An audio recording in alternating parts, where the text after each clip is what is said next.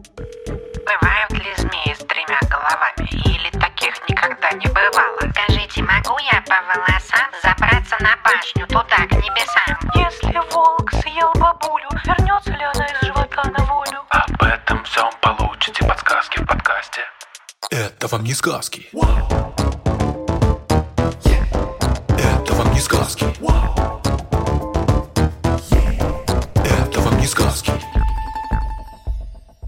Всем привет! Это подкаст «Это вам не сказки».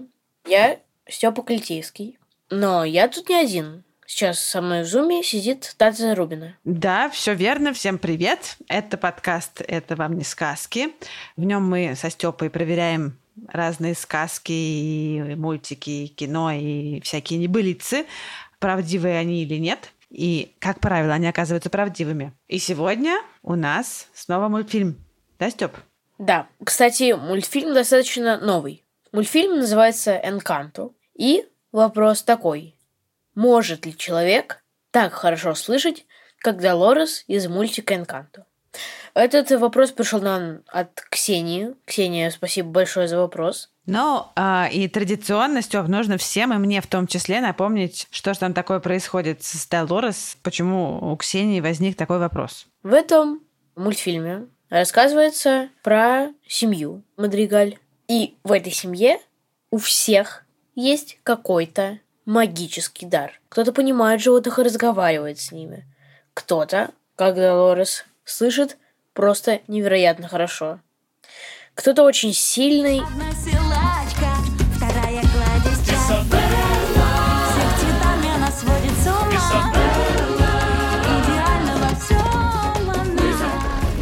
эти суперсилы, как, конечно же, всегда бывает в мультиках про суперсилы, обошли главную героиню по имени Мирабель. Да, ей, конечно, не просто живется в таком мире, когда у всех есть суперсилы, а у нее нет. Да, согласен, живется ей совсем непросто. Но в конце, конечно же, обнаружится, что у нее есть сила. Правда, не особо волшебная, а вполне себе человеческая. Но чтобы узнать, какая, и вообще узнать сюжет получше, лучше смотрите мультик. Обойдемся без спойлеров. Согласен. Так вот, в числе родственников этой Мирабель есть, кажется, ее двоюродная сестра Долорес.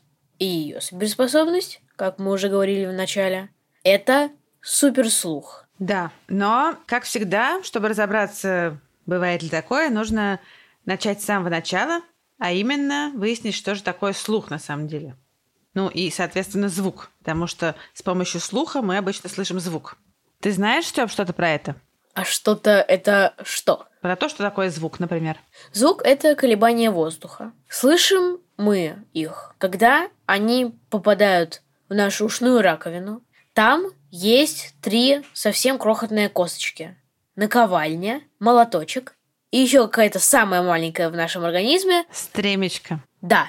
И когда, значит, эта звуковая волна по ним проходит, они дребезжат, и, собственно, мы слышим звук. Прекрасно, Степ. Ты все опять, как обычно, за меня рассказал. Давай для тех, кто не так хорошо в этом разбирается, немножко помедленнее расскажем, ну и, как сказать, более обстоятельно. Действительно, звук — это колебание молекул, которые э, распространяются как волны и которые мы можем воспринимать, то есть слышать. Если ты хлопаешь в ладоши или ударяешь в барабан, это вызывает как бы резкое смещение молекул воздуха, они уплотняются, а потом волной это уплотнение расходится в разные стороны. Это примерно как э, когда ты бросаешь камушек в воду, и он э, из того места, где он ударился, кругами расходятся волны. И звук вот также волнами расходится от источника звука. И у звука, как у любой волны, есть несколько свойств. И самое главное – это частота, которая для нашего уха отвечает за высоту звука, и амплитуда, которая в большой степени отвечает за громкость звука. Частота – это то количество колебаний или волн, которые происходят в секунду. И чем больше частота, то есть чем чаще эти колебания происходят, тем выше звук. Она измеряется в герцах. Один герц – это одно колебание в секунду. И человек слышит звуки в довольно большом диапазоне, звуки разных частот. В среднем, если округлить, то люди слышат звуки с частотой от 20 Гц до 20 тысяч Гц. Те звуки, которые ниже, то есть когда колебаний меньше, называются инфразвуками. Мы их слышать не можем. А те звуки, которые выше, когда колебаний больше, это ультразвук. Его мы тоже слышать не можем. А амплитуда показывает, насколько сильны эти колебания. Чем они сильнее, тем более сильное давление эта волна звуковая создает. И, соответственно, тем громче мы слышим этот самый звук. Это свойство измеряется в децибелах. Слишком тихий звук наши уши не могут уловить, и мы его не слышим, а слишком громкий, наоборот, может э, вызвать боль и даже повредить все в ушах. Поэтому нужно беречь наши уши от слишком громких звуков.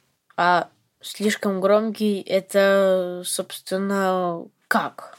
Например, если я со всей силы заору, то у кого-то повредятся из-за этого уши? Нет. А, И очень громкий крик – это где-то, я думаю, не знаю, 85-90 децибел. Это, конечно, неприятно, но не катастрофично. А вот если звук уже больше, там, а, например, 130 децибел, это звук сирены, и это рекорд самого громкого крика. И примерно такой же звук издает мотоцикл без глушителя, если рядом стоять. Вот это действительно уже может вызывать боль в ухе.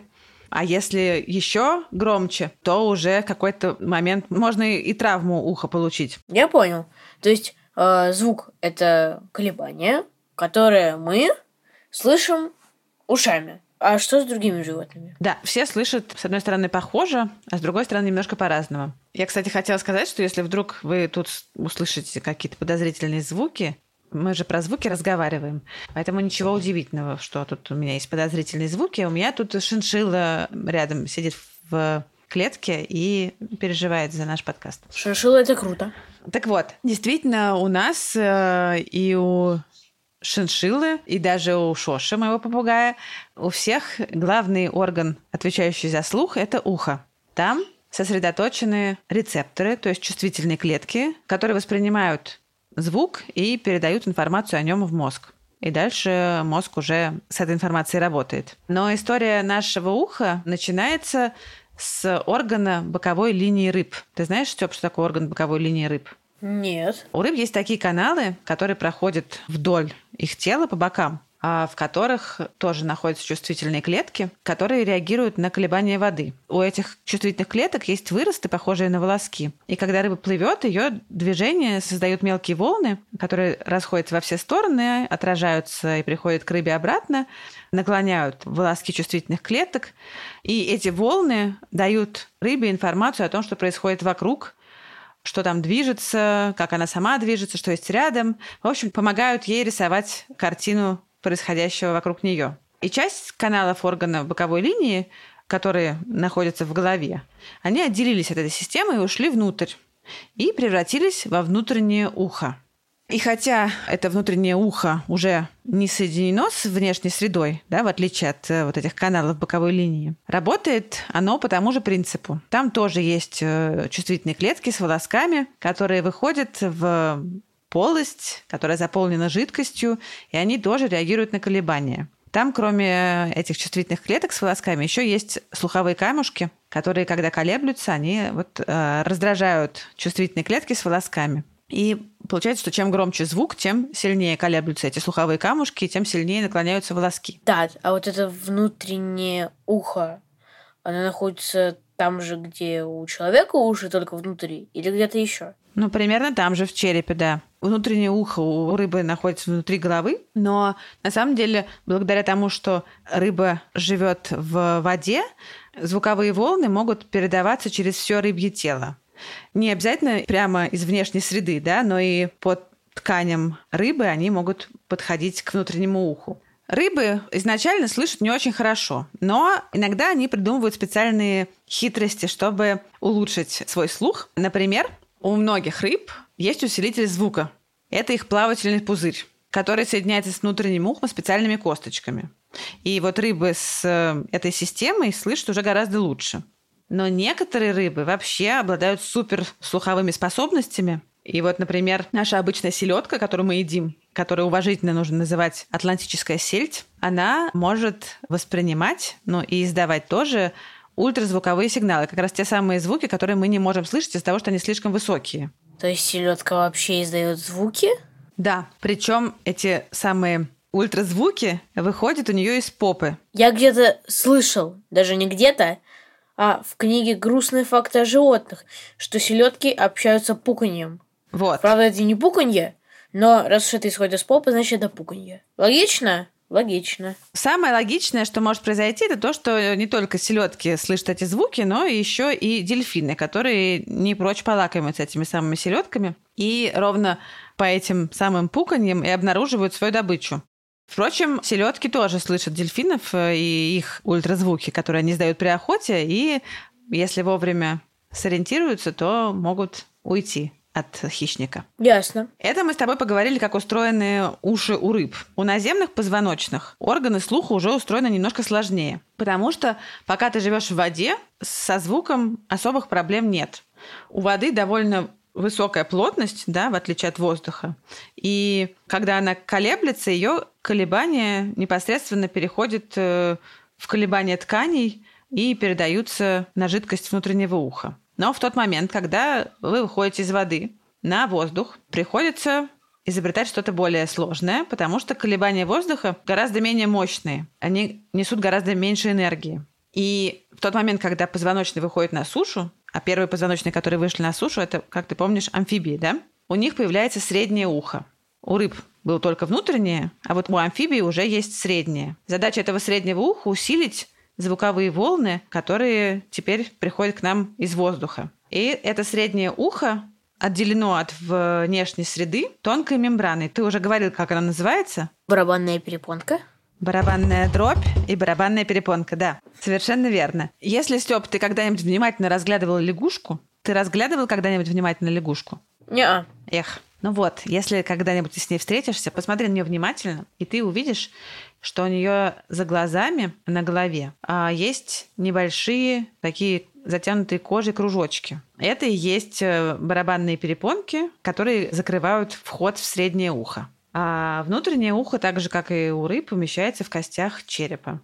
И вот звуковые волны, которые приходят из воздуха, ударяются в барабанную перепонку, а дальше все примерно как ты рассказывал. Барабанная перепонка колеблется и приводит в движение вот маленькие слуховые косточки, и они, собственно, нужны для того, чтобы передавать колебания барабанной перепонки на следующую мембрану, которая уже ведет во внутреннее ухо. И ее колебания заставляют колебаться ту самую жидкость, которая заполняет внутреннее ухо, а дальше вся та же история, как у рыб. Волоски чувствительных клеток изгибаются, и эти клетки передают сигналы в мозг. Площадь барабанной перепонки примерно в 20 раз больше, чем площадь второй перепонки, перепонки внутреннего уха. И за счет этого примерно в 20 раз возрастает сила ее колебаний. Для этого вся эта система и придумана, чтобы усиливать звук. Мы уже с тобой выяснили, что бывает внутреннее ухо, бывает среднее ухо, а млекопитающие придумали себе еще одно – наружное ухо. Наружное ухо – это то, что мы обычно и называем ухом. Это ушная раковина. Она нужна, чтобы собирать как воронкой в себя слуховые волны. Ясно. Ну и, соответственно, еще лучше слышать. Вообще достаточно умно было со стороны млекопитающих придумать такую многоуровневую комбинацию разных органов для такого хорошего увеличения слуха. Это круто. Хорошо, Тат. То есть с млекопитающими все понятно. А что с беспозвоночными? У беспозвоночных ушей нет. А, Но они придумали свои способы воспринимать звук. Некоторые насекомые, например, просто улавливают звук благодаря тому, что у них есть э, специальные волоски вдоль тела, и они вибрируют, и так насекомые слышат. Но многие насекомые, как и позвоночные, используют для того, чтобы улавливать звуки, тонкую мембрану, натянутую на рамку. Она покрывает наполненные воздухом камеры, и звуковая волна вызывает вибрацию этой мембраны, которую воспринимают рецепторы и преобразуют эти колебания, как и у нас, в электрические сигналы, которые отправляются в мозг. Эти мембраны, натянутые на рамки, эти слуховые органы у насекомых могут быть в самых разных частях тела. Они могут быть на крыле, на брюшке, на ногах. Вот э, кузнечики, например, слышат ногами передними. Чем? Передними ногами. Ну ладно. Ты бы вот где хотел иметь уши больше всего? На какой части тела? Ну, смотря какие. Если бы они выглядели так же, как на моей голове, то желательно, чтобы они оставались на голове. А так, может быть, на руках, чтобы получше слышать, похуже и так далее. Да, это было бы полезно, иметь лишнюю пару ушей.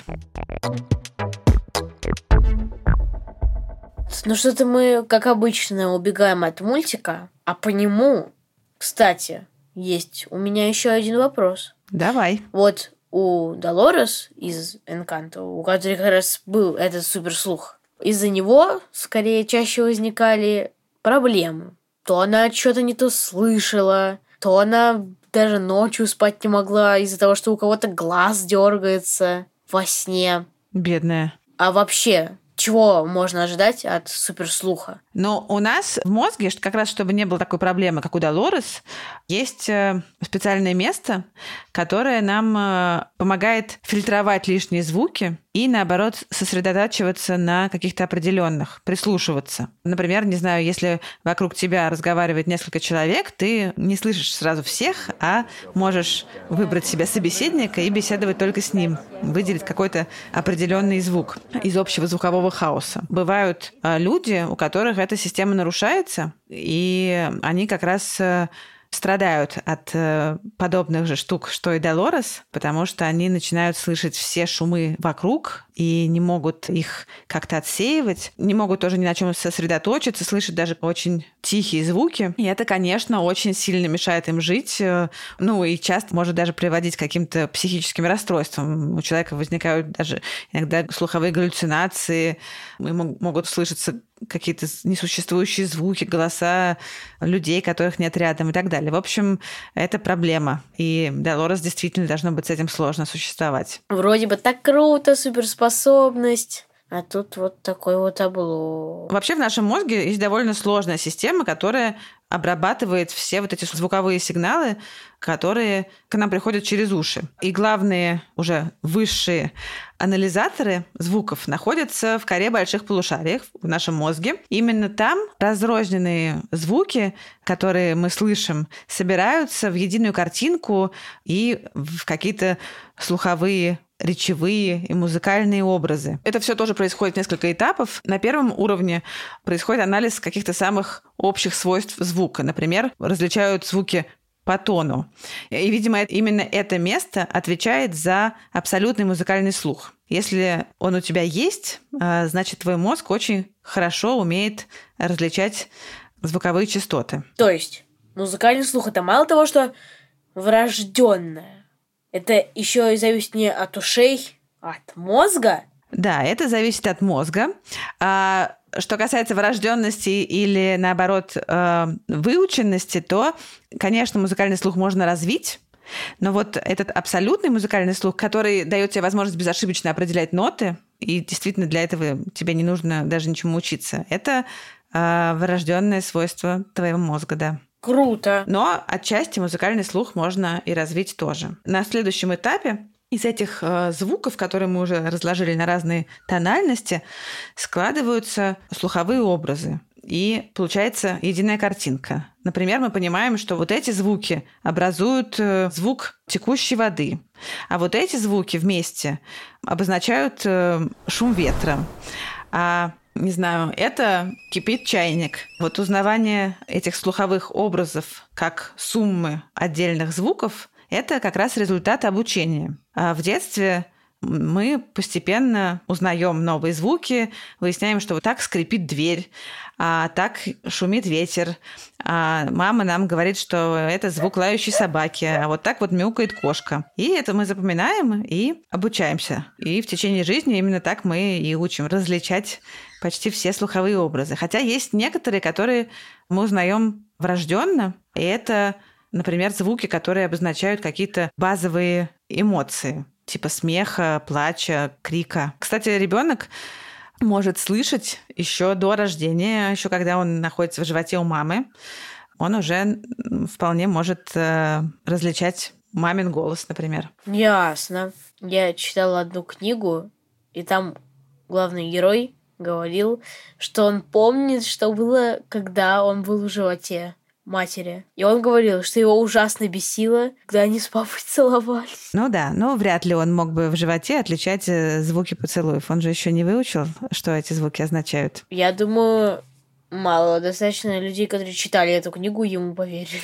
Но это еще не все. Есть еще один самый э, верхний этап обработки звуков, который отвечает за уже самые сложные слуховые образы, с помощью которых мы узнаем слова и мелодии. Это нам, например, помогает узнавать мелодию, независимо от того, эту мелодию сыграли на скрипке или флейте, или кто-то на кастрюлях изобразил. Мы все равно ее, скорее всего, узнаем. И то же самое со словами. Одно и то же слово может э, сказать маленький ребеночек своим тоненьким голоском еще что-нибудь из коверков.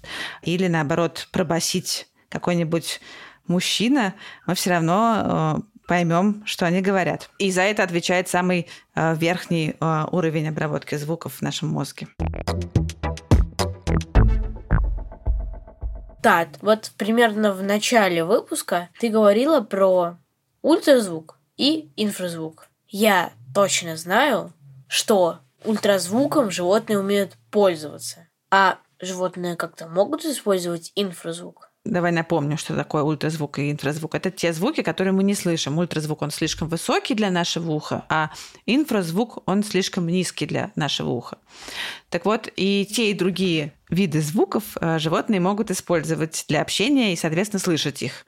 Вообще, животные слышат обычно такие звуки, какие сами используют для коммуникации. С животными, которые умеют общаться с помощью ультразвука, мы встречаемся постоянно. Например, собаки и кошки слышат прекрасно ультразвуки. Собак даже иногда дрессируют с помощью э, неслышимых для нас свистков. Но есть животные, которые умеют издавать и слышать, наоборот, невероятно низкие звуки, инфразвуки. И, например, это слоны. Низкие звуки могут разноситься очень далеко, поэтому слоны слышат друг друга на гигантских совершенно расстояниях. И если слон а, вот начинает издавать свой инфразвук, то человек, который стоит рядом со слоном, он а, услышит какое-то такое мягкое можно сказать, урчание, и отойдя на несколько метров, он уже вообще ничего не услышит. Зато другой какой-нибудь слон даже на расстоянии нескольких километров, возможно, услышит этот звук. И вот благодаря этому слоны могут сообщать друг другу о каких-то опасностях или о том, что они нашли какой-нибудь водоем, а, или, в принципе, рассказывать э, соседним стадам о том, куда они двигаются. То есть, если человек слышит небольшой писк совсем, ну не писк, а урчание, то другие слоны за километры услышат звук. Вот мы и нашли отличие слона от человека. Уху. Но, кстати, это не уникальное свойство слонов. Вообще многие африканские вот эти стадные а, млекопитающие вроде жирафов и бегемотов, а, они могут общаться с помощью инфразвуков. Это помогает им просто общаться на огромных расстояниях, но также эти звуки не слышат э, всякие неприятные хищники. А, но слоны, они вообще чемпионы, потому что они могут слышать не только ушами, которые у них гигантские, как ты помнишь, но еще и ногами. Слоны ногами. Да, у них очень нежные и чувствительные ноги. Нежные чувствительные ноги, которые носят несколько тонн... И которые могут прекрасно слышать то, что мы ни за что не можем. Прям до такой степени? Ну, вот эти вот э, очень низкие звуковые волны, они распространяются очень хорошо не только по воздуху, но и по земле. И слоны ушами слышат то, что разносится по воздуху, а ногами воспринимают э, как раз э, вибрации, которые приносит Земля. И по Земле эти звуки разносятся гораздо дальше, чем по воздуху. Потому что по воздуху сигналы, которые издают слоны, могут распространяться, скажем, километров на 10, а по Земле раза в три дальше. Ясно. Круто. Еще одна вещь которую я хотела тебе рассказать про суперспособности слуха у животных. Это эхолокация. Ты, конечно, про нее знаешь, Степ. Да, даже могу рассказать, как она работает. Давай. Эхолокация работает так. Животное, например, летучая мышь, посылает звуковую волну. Далее эта звуковая волна, как только какая-то ее часть доходит до препятствия, она отскакивает, а остальная волна идет дальше. И так, когда вся волна уже с изображением того, что будет дальше, приходит обратно к мыши, она знает, что там, например, много других летучих мышей, а там вообще огромный сталактит. Ну да, получается, что животные, которые используют эхолокацию, например, летучие мыши или дельфины, они издают такие очень частые ультразвуковые э, щелчки, посылая их вокруг себя, а потом ловят их отражение, точнее, ну, можно сказать, эхо, да, от разных э, объектов вокруг. И потому, как изменился вернувшийся звук, они могут э, выстроить целую картину. Ну, по сути, они могут увидеть при помощи звука, что происходит вокруг них. Почему эхолокация так нужна дельфинам и летучим мышам, например? Дельфины э, в водной среде не особо могут полагаться на зрение, и летучие мыши, которые в основном ведут ночной образ жизни, тоже зрение им не очень хороший помощник. И вот они придумали себе такую замену зрения, но по сути это такое слуховое зрение. И у летучих мышей эхолокация почти полностью его заменяет. Летучие мыши, когда летят, они издают э, примерно э, там 60 или 80 ультразвуковых сигналов в секунду, и они отражаются от всего вокруг и возвращаются летучим мышам обратно в их огромные уши. И это позволяет мышам ориентироваться в полной темноте, летать на огромной скорости э, в кронах деревьев, э, ничего не задевая, э, поймать крошечное насекомое тоже в темноте, не налететь на натянутую тоненькую ниточку и так далее. Прикольно. Весьма полезная вещь это эхолокация. Хотела бы себе такую. Представить себя на месте летучей мыши очень трудно. Мне бы хотелось бы попробовать ощутить это на себе. Вот. Для этого и нужна эхолокация. Да. Ну что ж, подведу итоги. Значит, сегодня мы узнали, что если суперслуха бывает, то это скорее у слонов и у летучих мышей. Если же такой появится у человека, то ему будут одни неприятности. Примерно как и у Долорес. Так что Мих оправдан. Правда, не совсем так, как э, я ожидал. И думаю, не совсем так, как ожидало большинство. Теперь пора заканчивать. И всех благодарить. Начнем с Ксении, которой большое спасибо за интересный вопрос. Согласен. Спасибо тебе, Степа. Ты очень много знаешь про слух. И это очень круто. А теперь, наверное, еще больше. Спасибо нашему редактору Ане Шур, звукорежиссеру Диме Гудничеву, фактчекеру Михаилу Трунину, расшифровщику Кириллу Гликману и композитору Михаилу Соробьянову. Наш подкаст можно слушать абсолютно везде, где вы вообще слушаете подкасты. Но лучше всего его слушать в приложении «Гусь-гусь». Ведь там он выходит на две недели раньше. И к тому же, кроме нас, там есть еще полно всяких интересных лекций, сказок, подкастов. В общем, там круто. Пока-пока. Пока-пока.